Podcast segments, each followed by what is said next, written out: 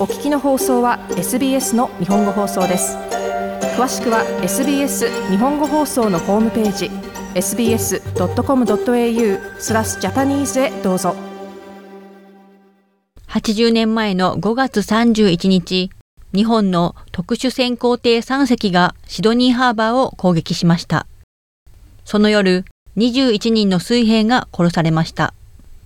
しかし80年の時を経てオーストラリアと日本のかつての激動の関係は大きな変貌を遂げました。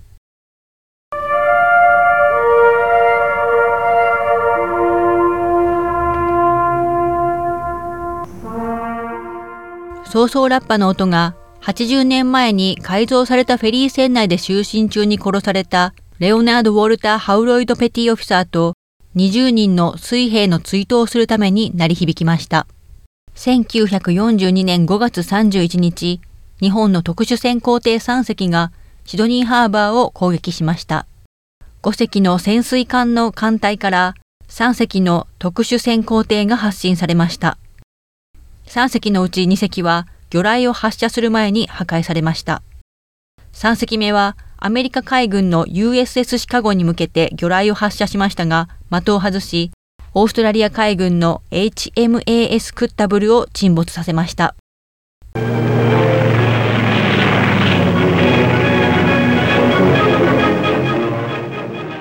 オーストラリアン・ワー・メモリアルのシェーン・ケイシー氏は、この攻撃は前代未聞のものだったと語ります。こ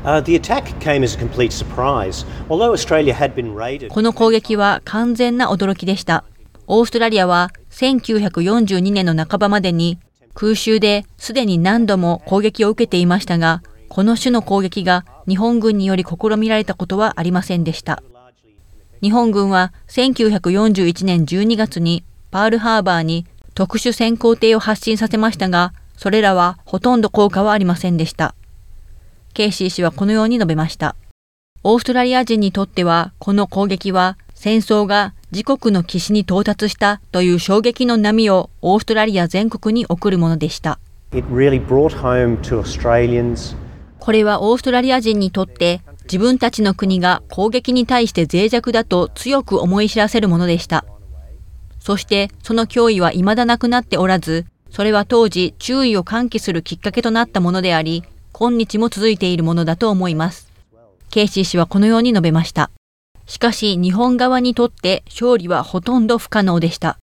オーストラリア国立大学のベロニカ・テイラー教授はこのように述べています。政治や日本の軍隊の上の立場の人々でさえも、成功の見込みは急速に減少しているということを知っていたという多くの歴史的記録を通じて、現在我々の知っている事実にもかかわらず、戦時中の日本の姿勢の特徴の一つは、最後までやり抜くという断固とした決意に近いものでした。テイラー教授はこのように述べました。しかし、80年の時が経ち、日本とオーストラリアとの関係は戦争の敵から同盟国へと大きく進歩しました。1957年、当時の首相、ロバート・メンジーズ首相が日本を訪れ、戦後わずか15年で日本とオーストラリアは通商協定を結びました。The relationship that the two countries now enjoy is extraordinarily strong. We've achieved levels of trust. 戦時中の両国の関係のどちら側の人々からしても想像もつかなかったほどの信頼と協力に我々は達成し、この両国が享受している関係は非常に強いもので、前向きで楽観的になる理由がたくさんあります。テイラー氏はこのように述べました。この特殊潜航艇の残骸は現在は継ぎ合わされ、レプリカになっているということです。以上、SBS ニュースのマッシリア・アイリのリポート、上村ゆ子がお伝えしました。もっとストーリーをお聞きになりたい方は iTunes や Google ポッドキャスト Spotify などでお楽しみいただけます。